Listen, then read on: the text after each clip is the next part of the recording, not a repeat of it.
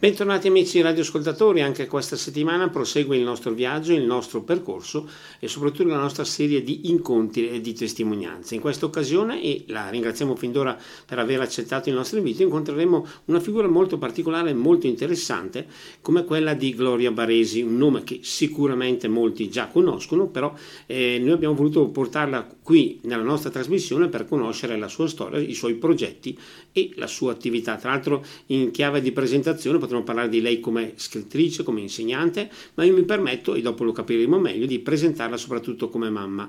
Gloria, sei qui con noi? Buongiorno a tutti, buongiorno Luca. Grazie, dicevo eh, sicuramente un personaggio eclettico, quindi non, non sbagliamo, ma eh, io vorrei subito eh, iniziare per raccontare effettivamente quello che tu hai da portare alla nostra trasmissione, il fatto diciamo che è un po' scatenato tutto, possiamo dire così? Sì, sicuramente sì, esattamente. Penso che sia la definizione migliore. È scatenato e appunto il tuo essere in questo momento mamma. Esatto, sì, sì perché il, allora, io ho sempre scritto, probabilmente questa vena l'ho sempre avuta, però la, la nascita dei miei libri è arrivata eh, purtroppo nel senso e, e, per fortuna da un certo punto di vista eh, grazie alle malattie dei miei figli. Per cui sì, direi esattamente che l'essere mamma è la chiave di lettura di ogni mio libro fondamentalmente. Ecco, malattie però, eh, se non erro, che possiamo definire rare. Sì, assolutamente sì. Allora, Daniele, allora, mm, Daniele è nato nel 2008 con una patologia genetica rara senza cura, con un'incidenza di uno ogni 30.000 circa, uno ogni 30.000 nati circa. Eh, l'anno successivo, ma già dal 2008, si era sviluppato qualcosa in Christian che è definitivamente poi evoluto nel 2009 con un'altra patologia molto rara che colpisce uno ogni 15.000 circa, eh, con un'altra patologia che non è definita eh, malattia genetica ma è comunque rara. Eh, poi nel tempo abbiamo scoperto che potrebbe essere data da una ehm, come posso dirti, evoluzione genetica di una patologia sanguigna, quindi il, il tema è sempre quello, insomma, sì. Ecco, eh, sempre per capi- cercare di far capire bene a chi ci sta ascoltando, eh, quando hai avuto queste due notizie, le tue prime sensazioni quali sono state e soprattutto diciamo eh, il pensiero, cosa hai fatto? Allora, mh, mm, guarda, quando, eh, quando, abbiamo avuto questa notizia eh, era il 2008 e Daniele era il mio secondogenito, per cui noi aspettavamo un bambino sano. Eh, non ti posso nascondere che ero abbastanza arrabbiata mh, mm, in prima battuta, nel senso che Christian in quel momento stava ancora bene e eh, quindi è stata la, la, botta a freddo di ricevere la notizia di un bambino malato da seguire, ma malato con un'evoluzione che in quel momento eh, nessuno conosceva, perché comunque le patologie come quella di mio figlio nel 2008 erano ancora tra virgolette sconosciute. adesso si è evoluta una, una cura, ci sono dei farmaci, ma in quel momento c'era una sperimentazione aperta in tutto il mondo, soltanto una. E, ehm, quindi eh, è praticamente come se mi fosse crollato addosso un castello di carte, un certo. castello di carte che si reggeva a malapena. E con l'arrivo della malattia di Christian effettivamente eh, la sensazione che ti posso descrivere come quella eh, che si percepisce quando si viene inghiottiti da una voragine fondamentalmente, con la profondità della fossa delle Marianne, oserei dire. Ecco, in questo senso, un'altra domanda. Eh, senso di resa non l'hai mai avuto? Assolutamente, assolutamente no. Allora, io, questa domanda mi, mi, fa sempre un po' ridere, allora, ma nel senso che eh, quando non ci si trova in queste situazioni probabilmente non si riesce a capire quanta forza d'animo ha l'essere umano. Ehm, premetto anche che probabilmente a me è servito scrivere, nel senso i miei tre libri probabilmente sono serviti veramente come, eh, come terapia, per cui a me ha aiutato tanto quello. Però eh, di arrendermi davanti a due patologie tra l'altro così diverse, inverse oserei dire, e cinque ospedali, perché noi all'epoca avevamo cinque ospedali diversi, Eh, no, non ho mai pensato di arrendermi nemmeno per un secondo. Poi io sono un ariete e incarno esattamente quello che è il, tutte le descrizioni e le caratteristiche peculiari che dicono possa avere un ariete. Quindi ti assicuro, guarda, la resa mai. Anche perché il mio primo pensiero è sempre stato: se non lotto io per loro, chi lo fa? Certo. E invece, domanda opposta il fatto di sapere che i tuoi due figli avevano problemi di salute ti ha spinto a amarli ancora di più? Assolutamente sì, anche perché, eh, guarda, mh, mm, Daniele è nato prematuro, perché la descrizione di quello che eh, i medici eh, sul, sulla, sulla, base di una casistica, sulla base dei numeri e dei grafici mi hanno descritto era un bambino molto molto problematico, con problemi che probabilmente mh, si sarebbero trascinati tutta la vita. Per cui Daniele, dallo stress proprio psicologicamente provato, eh, è nato un mese prima del tempo. E, ehm, quando io l'ho visto, eh, mi sono innamorata di mio figlio dopo mezzo secondo, anche perché l'ho visto mezzo secondo, poi l'hanno portato in terapia intensiva, dove è rimasto diversi giorni. E stessa cosa per Christian. Christian si è ammalato quando aveva due anni e mezzo, per cui eh, assolutamente, anche perché hanno grinta, hanno carattere e, e, sono loro che danno la forza agli altri, anche a me, devo essere onesta. E per cui assolutamente non si può non amarli. Certo, eh, visto che hai toccato un po' il loro tasto, che figli sono? Prova a descriverceli un po', a livello caratteriale, a livello direi anche un po' di personalità. Allora, eh, partirei con Daniele perché Daniele è in 120 cm, 1,20 m, è racchiuso un ragazzo di 15 anni perfettamente uguale a tutti i coetanei, per cui un perfetto adolescente italiano. Eh, dipendente dal cellulare, con tantissimi amici, personalità da leader, furbo eh, descritto dai professori come un ragazzino che fa amicizia con i muri, per cui fa amicizia con tutti, solare, sorridente e, e quindi come io non posso prendere esempio da un ragazzo così, come certo. non posso amarlo per, per, la grinta che ha. Certo. Questo è Daniele. Il fratello? Christian invece è esattamente il contrario. Christian è, è, molto, mm, è molto, proiettato verso il futuro, estrem- estremamente adulto, estremamente maturo, eh, non è ancora maggiorenne, però è già proiettato verso l'università, bravissimo a scuola, ottimi voti, il figlio che tutti vorrebbero, oserei dire. Certo. Sì. A questo io permetto di fare un'altra aggiunta. E la mamma che mamma è?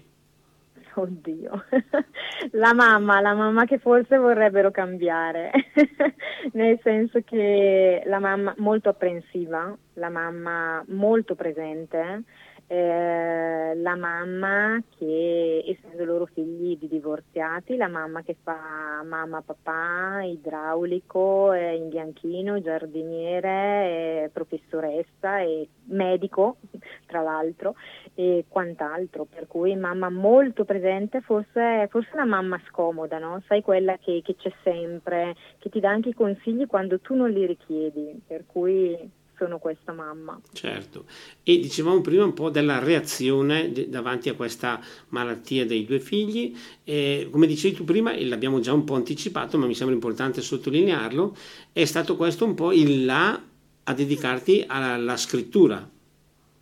Assolutamente sì, assolutamente sì, perché come ti dicevo nel 2008 è nato Daniele con questa patologia molto rara, nel 2009 si è definitivamente concretizzato quello che è stato il percorso di Christian dell'anno precedente, quindi si sono ammalati praticamente insieme. E per, eh, per veramente non buttarsi a terra, per sopravvivere, perché era un circo alla fine, era come essere dentro a, a un frullatore, no? si, mi sentivo scaraventata come una pallina da tennis. Eh, per, per, sopperire a questa, a questa, situazione ho cominciato a scrivere, quindi nel 2010 è uscito il mio primo libro, nel 2012 il secondo e nel 2023 finalmente è uscito l'ultimo con la chiusura, posso dirti, di questo percorso.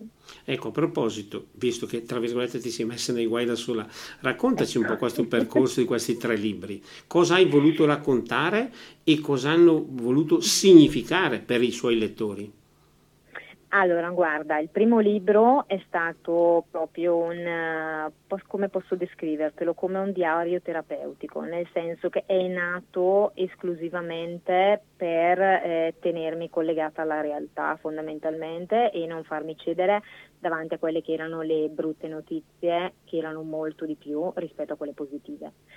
Nel 2012 invece, essendo comunque passati eh, diversi anni, eh, ho voluto fare un po' il punto su quello che poteva essere non più il, una, una, parte scritta di getto no, per sopravvivere, ma quello che era il nostro percorso che stavamo affrontando, per cui eh, c'era quello che noi avevamo vissuto fino a un determinato punto e il che non era ancora positivo perché comunque i ragazzi ne hanno passate veramente tante, Christian soprattutto rispetto alla sindrome di Daniele, alla malattia di Daniele che era definita e, ed è stabile nel suo, nel suo, percorso, Christian invece ha affrontato diverse cose eh, che hanno mh, toccato molti organi. È una sindrome che sembrava fantasma, andava, veniva per poi effettivamente capire che era una mutazione genetica del sangue, ma questo l'abbiamo scoperto da poco, perché questo percorso era più negativo che positivo. No? Certo. Invece nel 2023 e a questo punto eh, ho deciso eh, di fare il punto della situazione, cioè dall'inizio proprio alla fine, cioè aggiornato al 2023, per spiegare ai miei lettori che eh, il percorso eh, non è così negativo come ti viene raccontato all'inizio, no? Perché quando ti viene raccontato all'inizio, eh, ehm, ti viene descritto questo percorso relativo alle malattie che alla fine nessuno conosce perché sono rare e senza cura in continuo studio ed evoluzione. Quindi tu non sei che un puntino su una scala che puoi reagire in un determinato modo che loro hanno considerato, ma loro non considerano, e perché non possono conoscerle, le potenzialità di una persona, i talenti, piuttosto che eh, cose molto molto personali e, e mh, peculiarità di una persona. Ed è questo quello che è successo a noi, perché Daniele ha dimostrato di eh, poter fare cose che secondo alcuni non avrebbe mai potuto fare. Christian, eh, anche lui, ha seguito un percorso che purtroppo l'ha portato alla, alla protesi e non abbiamo avuto scelta in, in, questo, in questo, caso, eh, che però l'ha reso esattamente uguale agli altri adolescenti della sua età.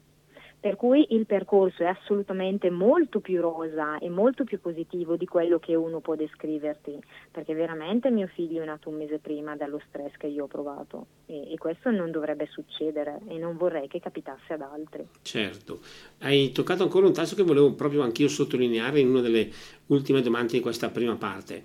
Davanti a questa situazione e davanti alla malattia dei tuoi figli, invece, cosa ti sentiresti di dire alle famiglie che magari si trovano a che fare con situazioni simili a quelle che tu hai vissuto o che si troveranno ad avere a che fare? Beh, prima di tutto eh, di non farsi prendere dal panico, anche se capisco che sia molto difficile proprio perché ci sono passata. Eh, di eh, informarsi sì, ma da persone che sono competenti e non di basarsi soltanto su, sul nostro famoso e carissimo internet, perché purtroppo ormai si trova di tutto e di più e non è detto che sia sempre tutto reale e di eh, circondarsi di persone soprattutto positive eh, che possano condividere un certo percorso ma che possano condividere anche le ansie e le paure senza che eh, queste, queste, persone, questi genitori vengano giudicati, perché tutti possono avere paura ed è giusto che tutti abbiano un momento di sbandamento che capiscano poi qual è il percorso da seguire. Certo, e visto che prima mi hai un po' tratteggiato i tuoi figli, per quello che riguarda sempre loro, torniamo un passo indietro che è, è, mi è rimasta una curiosità. Eh, loro non hanno mai avuto diciamo, momenti di delusione o di scoramento di fronte alla malattia? Assolutamente sì, purtroppo la, mm, tanto per farti un esempio, quello che loro hanno deciso, per esempio, eh, loro non hanno voluto frequentare, tanto per dirti, il catechismo e non hanno voluto essere Eh, loro sono stati battezzati ma non hanno voluto fare né cresima né comunione per esempio proprio perché la loro, la loro principale frase è stata come io posso andare a ringraziare un Dio che mi ha dato questo. Quindi in prima battuta la loro reazione alle loro malattie è stata questa. E tu dici che diciamo, una reazione di questo genere possa magari modificarsi crescendo o è un po' un problema che, tra virgolette, o una situazione, usiamo questa parola meglio, o una situazione destinata a perdurare? No, io credo che crescendo probabilmente un, dovranno, dovranno, svolgere un, un, percorso personale di accettazione, nel senso che per assurdo molto più, um, ha molto più accettato il suo percorso Daniele rispetto a Christian. Nel senso che Daniele è contentissimo di essere esattamente com'è, tanto è che Daniele è contrario agli allungamenti, per esempio, agli allungamenti ossei e, e ripeto ha 15 anni ed è alto 120 cm, per cui non è altissimo rispetto alla media. Eh, per cui credo che è, è, sicuramente un percorso personale che devono svolgere eh, in base alle loro credenze e alle loro eh, esperienze di vita. Certo. Però, come dicevi tu prima adesso, il, tu hai fatto un tasto sul discorso del sapersi accettare eh, poter magari in futuro dire eh, avere questa soddisfazione di quello che si è, mi sembra che sarebbe un passo davvero di assoluto rilievo. Beh, eh, assolutamente sì, tanto è che veramente la, la, soddisfazione più grande che ho da mamma ed è uno delle, dei capitoli più interessanti anche del libro nuovo è esattamente questo, dove io faccio il punto su quelli che sono i ragazzi, i miei ragazzi e ovviamente anche i ragazzi di oggi, però soprattutto i miei ragazzi, dicendo certo. che comunque eh, il percorso che abbiamo fatto ci ha fatto attraversare veramente l'inferno, ci siamo scottati tante volte volte eh, ci siamo veramente eh, rimessi in sesto con il, con il biadesivo e con lo scotch. Eh, però ad oggi io ho due ragazzi equilibrati che sanno cosa vogliono, sanno dove vogliono andare e soprattutto sono contenti di essere esattamente come sono e questo mi sembra che sia l'aspetto saliente anche perché qui è un passo che ci riporta un po' nostra, eh, al nostro inizio di chiacchierata noi parlato, siamo partiti un po' parlando di malattie rare noi parliamo malattie rare per quello che riguarda un po' anche i numeri, la, per, la percentuale, la proporzione e così via. Però eh, il fatto che eh, una persona debba fare i conti con quella malattia lì la fa rendere ugualmente importante come se fosse di tutti quasi. Non, mi sembra ah. che parlare di malattia rara è quasi, non dico sminuirla, ma direi tanto per poche persone, ma è un concetto estremamente sbagliato e negativo. Assolutamente, anche perché guarda, eh, noi siamo partiti, io, io continuo a dire noi, ma loro erano piccoli, per cui io è stata una scelta mh, purtroppo ponderata e data anche dagli eventi. Quando siamo partiti con queste malattie, sono partita dal, dal doppio della media nazionale, cioè nel senso la malattia di Daniele nella nostra zona aveva eh, una percentuale che era il doppio di quella nazionale, concentrata in un piccolissimo territorio. Per cui da lì eh, si è un po' sollevata la questione di dire ma malattie rare quanto rare? Eh. Malattie rare ma rare dove?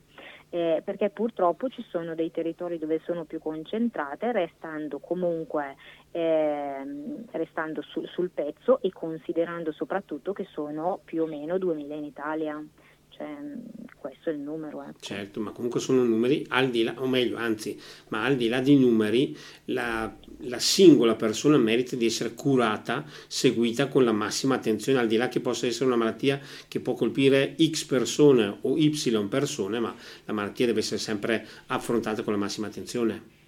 Assolutamente, anche se fosse un caso al mondo. È quello che a volte sembra appunto quando si parla di malattie rare uno non dico che viene portato a, pensare, vabbè è rara, quasi quasi non, non, colpisce nessuno, è meglio soffermarsi su malattie, malattie così diffuse, ma invece è un discorso assolutamente sbagliato, anche perché la malattia a 360 gradi deve essere affrontata, non, è, eh, non bisogna fare una classificazione delle possibili malattie.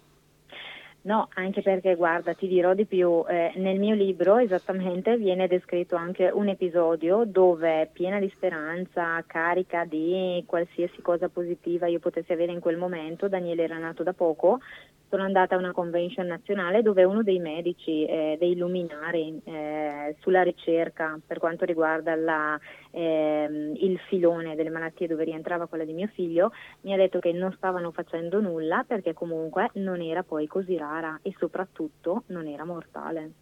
Per cui eh, si poteva ipotizzare a una eventuale cura studiando altre malattie, ma semplicemente perché non era così grave da essere mortale e non aveva numeri così alti.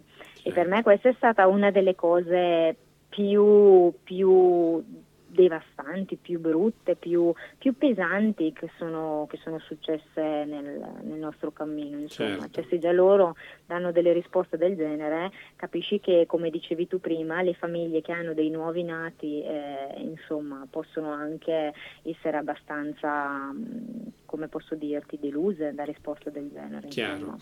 Una delusione che ci ha condotti alla prima part, pausa di questa nostra puntata, quindi noi ora diamo la linea alla regia per lasciare un po' di spazio alla musica, ma subito dopo torneremo in diretta e continueremo questo nostro incontro in compagnia di Gloria Baresi. Linea alla regia. E torniamo in diretta, siamo in compagnia di Gloria Baresi che ringraziamo ancora una volta per aver accettato di raccontarci questo suo importantissimo percorso e prima di eh, fare un po' di spazio per la musica abbiamo parlato della delusione. In effetti eh, di fronte alla malattia direi che il rapporto con i sanitari, con i medici, ma anche in questo caso con gli scienziati, gli esperti è fondamentale. Se gli esperti non riescono a dare un po' di eh, umanità, di sicurezza, la situazione si complica ancora di più. Sì, assolutamente sì, anche perché mh, mm, veramente eh, già è come essere, eh, è come essere inghiottiti da un buco nero, è come veramente trovarsi davanti a un'onda anomala cioè con, con, soltanto un salvagente. La situazione veramente è,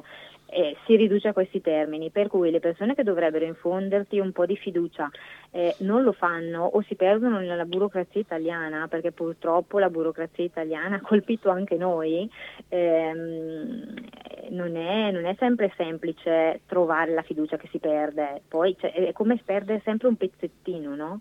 per cui riconquistarla poi è difficile. Certo, ma hai toccato adesso il tasto, la burocrazia italiana ha colpito anche noi, ci puoi raccontare qualcosa a tal proposito? Ah sì, guarda, è anche scritto nel libro, eh, per la burocrazia italiana c'è stato un problema con eh, l'errore del DNA di Daniele. L'errore di DNA di Daniele consisteva nel eh, un istituto eh, deputato appunto alla codifica del DNA, aspettava il, il, DNA di Daniele che non era partito perché non era stato compilato un modulo eh, nel, nel, modo corretto, per cui il modulo è rimasto fermo in ospedale per diverse settimane, mentre noi aspettavamo comunque eh, di sapere quale fosse con certezza la patologia che aveva colpito Daniele. Eh, oppure guarda anche per dirtene un'altra che non è tanto eh, relativa alla burocrazia o non completamente di per sé, ma all'umanità delle persone, ritornando all'umanità dei certo. sanitari. Noi abbiamo saputo della diagnosi di Daniele mh, mm, da un medico che l'aveva descritto visitandolo come bambino sano nato di otto mesi quando si trovava in terapia intensiva e, mentre invece un giorno normalissimo mi è arrivata una busta da, da questo ospedale dove lui era nato eh, con scritto che non aveva un osso sano dalla testa ai piedi, per dire, e quando questa consulenza è stata fatta da questo medico che mi aveva detto fosse eh, nel momento della visita perfetto per avere otto mesi, quindi fosse tornato bambino sano, eh, io ero ancora ricoverata nello stesso ospedale con mio figlio, per cui questa, questo, questo, medico, questa persona eh, poteva semplicemente venire a consegnarmela di persona e magari farmi sedere e spiegarmi in cosa consistesse tutto questo papiro che poi ho letto. Questa è l'umanità delle persone, grazie a Dio non di tutti i sanitari perché ho incontrato medici fantastici, eh, però abbiamo purtroppo incontrato anche questi. Ecco, eh, anche su questo tasto ci sarebbe da tornare e raccontare ancora molte cose, semmai lo faremo nella parte conclusiva di questa nostra puntata, però anche solo per dare un messaggio ulteriormente positivo ai nostri ascoltatori vorrei chiederti, guardando avanti, hai qualche progetto, qualche idea, anche qualche sogno da poterci raccontare? Ah, i sogni non mancano mai, fortunatamente. Guarda, allora, mm, visto che il mio nuovo libro uscirà ad aprile 2024, perché sono stata contattata dal gruppo editoriale Santelli che mi ha proposto un contratto, sono fra le 20 case editrici migliori d'Italia. Eh, il gruppo Santelli, tra l'altro, ha sette case editrici personali eh, ho firmato un contratto con questo gruppo editoriale e uscirà nel 2024, quindi ci saranno diverse presentazioni a Ghedi, a Brescia e soprattutto eh, nella, nella, nostra zona, insomma, ma perché? Perché il mio sogno più grande sarebbe di portare questo mio nuovo libro che è molto positivo, molto resiliente e soprattutto non tocca solo la disabilità, cioè non è più soltanto la nostra storia principale, ma la nostra storia a 360 gradi, visto che abbiamo conosciuto anche la violenza sulle donne, purtroppo il bullismo, eh, per cui è diventato molto più ampio il nostro racconto, anche perché insomma da, dalla nascita ad oggi ci sono poi passati 18 anni, per cui sono 18 anni di esperienze di vita. E, mm, e, questo è quanto. E per quanto riguarda i sogni, guarda, il, il, sogno più grande, essendo un insegnante, vedendo anche i disagi dei ragazzi eh, che, posso, che, posso, toccare con mano tutti i giorni perché i disagi psicologici che vediamo sono in crescita, soprattutto dal post-Covid e non ce ne rendiamo conto, sarebbe quello come fine ultimo, guarda, di creare un luogo per i ragazzi ehm, con disagi, ma anche senza disagi, anche semplicemente quelli che sono lasciati soli, quelli che non vengono, eh, tra virgolette, calcolati, dove poter sviluppare le arti, imparare a disegnare, imparare a scrivere anche solo sviluppare l'arte di strada, quindi graffiti, fare fare corsi del genere e capire soprattutto che hanno un, un, potenziale e come sviluppare questo potenziale. Avere questo luogo sarebbe la cosa più bella. Farei una domanda particolare anche alla mamma invece. I tuoi figli, mi dicevi già prima, hanno le idee molto chiare, ma tu ci potresti così confermare, anticipare qualche loro sogno? Guarda, allora... Il, il, Sempre se lo possiamo allora, dire naturalmente e svelare, ovviamente. Cioè, no, certo. Allora, guarda, il sogno di Christian è di andare a lavorare all'estero. Lui punta tanto all'America anche perché vuole fare economia e commercio, quindi è molto proiettato comunque verso l'estero. Per quanto riguarda Daniele, un grande sogno di Daniele è riuscire ad avere una vita normale, quindi già avere una macchina sua, già pensare di avere un lavoro eh, che lo rende indipendente, questo invece è il grande sogno di Daniele.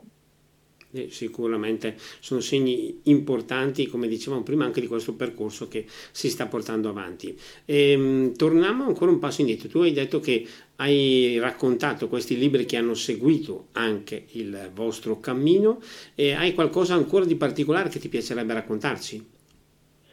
Guarda, la, una delle cose più belle di questo nuovo libro è che contiene eh, i messaggi dei miei figli, cioè i ragazzi hanno voluto lasciare eh, un messaggio personale, sia Cristian che Daniele, a dei ragazzi che possono avere ehm, dei disagi o vivere delle situazioni come quelle che hanno vissuto loro e non hanno il coraggio di raccontarlo neanche a se stessi per cui eh, hanno voluto lasciare proprio dei messaggi personali che sono inseriti in questo nuovo libro, anche perché questo nuovo libro è stato eh, studiato a tante mani, no? cioè non soltanto le mie ma anche le loro. L'abbiamo riletto, l'abbiamo rivissuto, è stato completamente smembrato, ci sono sei capitoli nuovi, eh, tanti capitoli sono stati cancellati, ehm, c'è una chiusura, ehm, che poi è la cosa più importante, una chiusura positiva di questo percorso, ma i ragazzi sono molto presenti in questo libro, per cui guarda, è, è la cosa più bella, oltre al lavoro di un'autrice, proprio una collaborazione con i propri figli.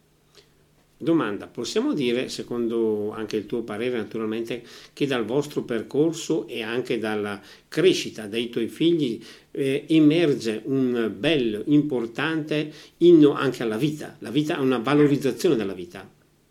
Assolutamente sì, guarda, questo è, è, il mantra del nostro nuovo libro, nel senso che il mantra del nuovo libro dice esattamente questo, cioè la vita può essere diversa, eh, ci teniamo proprio a sottolinearlo, che eh, la vita può essere diversa, può essere come non ti aspetti, può anche magari non essere rosa, ma potrà dimostrarsi magari con colori che neanche tu avresti mai osato immaginare. Per cui assolutamente sì, bisogna sempre fare un inno alla vita. E quindi anzi valorizzare le diverse situazioni, magari dicevamo prima non arrendersi, ma cercare di costruire quello che magari adesso può sembrare una specie di traguardo impossibile, ma che invece strada facendo diverso un, un obiettivo raggiungibile. Assolutamente sì, assolutamente sì, anche perché anche dalle, dalle macerie eh, più visibili e dalle situazioni più disperate si può sempre trovare quella luce, quella anche se flebile, che può riportarti poi a ricostruire un universo intero, neanche un mondo, un universo intero. Per cui assolutamente, sempre essere grati per la vita. Certo, un inno importante che ci sentiamo ovviamente di condividere pienamente, che ci ha condotti invece alla seconda ed ultima pausa di questa nostra puntata, per cui noi ora diamo la linea alla regia per un breve spazio musicale, poi torneremo subito dopo in diretta per concludere il nostro incontro in compagnia di Gloria Baresi. Linea alla regia. E torniamo in diretta, siamo in compagnia di Gloria Baresi con la quale abbiamo appunto raccontato il percorso suo e dei suoi figli e nella, siamo nella fase conclusiva di questa nostra puntata e a lei vorrei subito chiedere, in questi anni ti è sembrato, visto che appunto hai detto tu stesso che sei una mamma sempre presente, di aver vissuto più te per i tuoi figli o magari i tuoi figli anche per te? Eh, allora, questa domanda è sempre complicata, nel senso che, beh, sicuramente, eh, essendo stata una mamma molto presente, ho rinunciato sicuramente alla mia vita per la loro, ma lo rifarei tutti i giorni, nel senso che loro hanno vissuto una vita per quanto possibile il più spensierata eh, potesse essere, per cui rifarei questa scelta sicuramente ogni giorno. Qualcuno doveva rinunciare a un qualcosa e se non lo fanno i genitori non vedo chi possa, chi possa, farlo altrimenti, avendolo fatto esattamente con il cuore pieno di gioia. Certo. Non avrei fatto niente di diverso. E immagino che questo abbia permesso ai tuoi figli appunto di sentirsi molto amati. Sì, fin Maga- troppo. Ecco, magari stavo noi. appunto per completare la frase dicendo però magari a volte questo troppo amore, lo dicevi prima, si parla tanto del desiderio di indipendenza, allora forse potrebbe creare qualche effetto collaterale. Esatto, nel senso che guarda, per quanto mi riguarda ho due ragazzi che sono veramente indipendenti, eh, sono, sono veramente due ragazzi fantastici, pieni di grinta, che si arrangiano sempre dove possono, non sono quelli che se ne approfittano, che stanno a casa, fanno focolai, senza vita sociale, eccetera, eccetera. Eh, ho due ragazzi che comunque sono molto, molto indipendenti. Sicuramente avere una mamma presente eh, fa in modo che comunque anche le eh, difficoltà, le frustrazioni, eccetera, vengano condivise. Per cui ehm, sicuramente avere dei genitori presenti eh, ha, ha, il suo perché, insomma. Sì. Sempre guardando dalla loro parte, il rapporto con i loro amici, tu come lo vedi?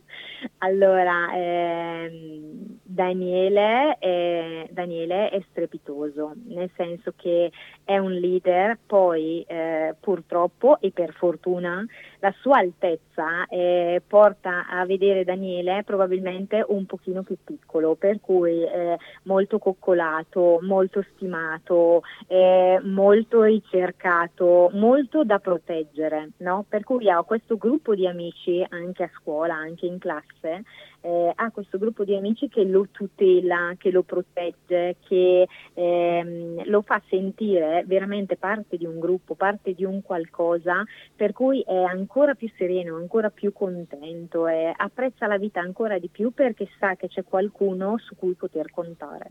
Eh, quando escono i tuoi figli da casa, ti capita mai di dire state attenti, ditemi dove andate, cosa fate, non eh, fate questo che potrebbe mettervi in pericolo, tra virgolette? Assolutamente sì, purtroppo questa, questa tua, queste tue frasi, questo tuo comportamento descritto mh, mm, succede tutti i giorni. Purtroppo noi abbiamo vissuto, eh, soprattutto Daniele, ha vissuto eh, delle situazioni un po', passami il termine, bullizzanti, un po' forti, un po' eh, non serene, ecco mi piace chiamarle così, delle situazioni non serene.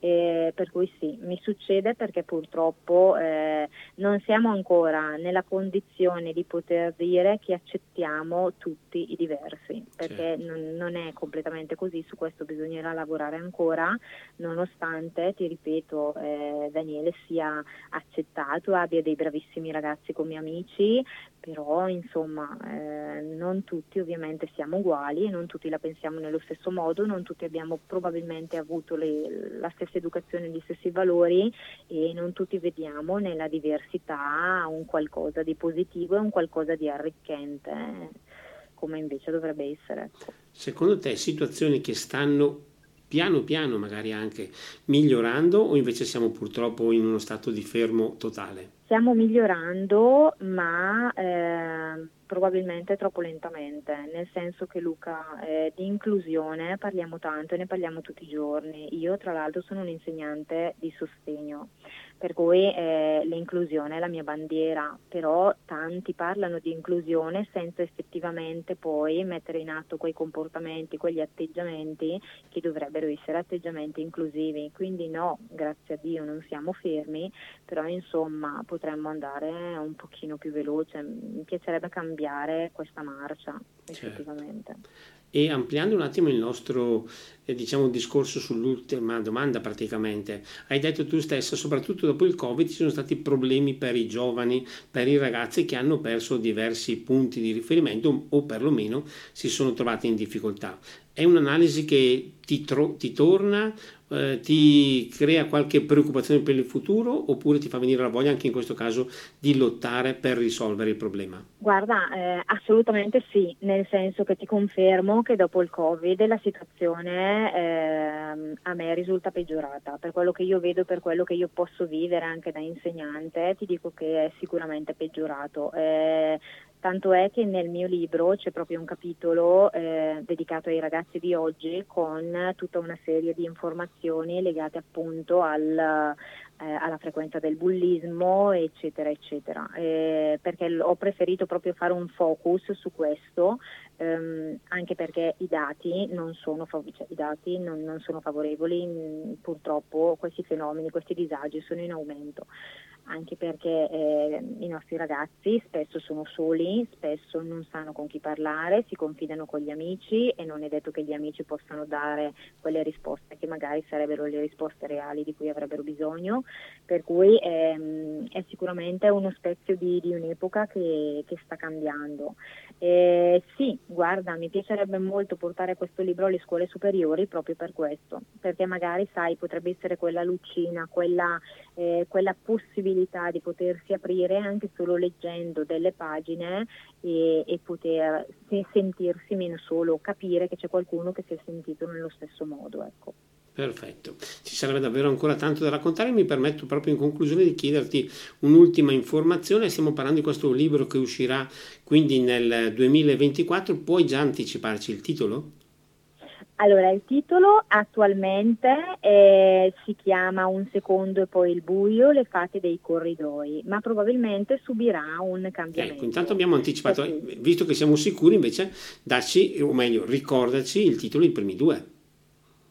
Allora, l'altro, eh, il, il, primo primo è stato Ti racconto una storia, tratto da una storia vera, e poi Il buio in un secondo. Ecco, quindi stiamo diciamo, completando un po' questa serie di informazioni che sicuramente ci permetterà e ci riporterà a parlare ancora di Gloria Baresi. E io eh, ti ringrazio nuovamente per essere stata qui con noi e per averci davvero accompagnato in questo viaggio sicuramente di assoluto interesse. Grazie per essere stata con noi. Grazie mille, ringrazio io te Luca e ringrazio tutti i vostri ascoltatori. Per quello che riguarda questa nostra puntata ci fermiamo qui, grazie per averci accompagnato, naturalmente a voi tutti buon proseguimento di giornata e naturalmente a risentirci alla settimana prossima.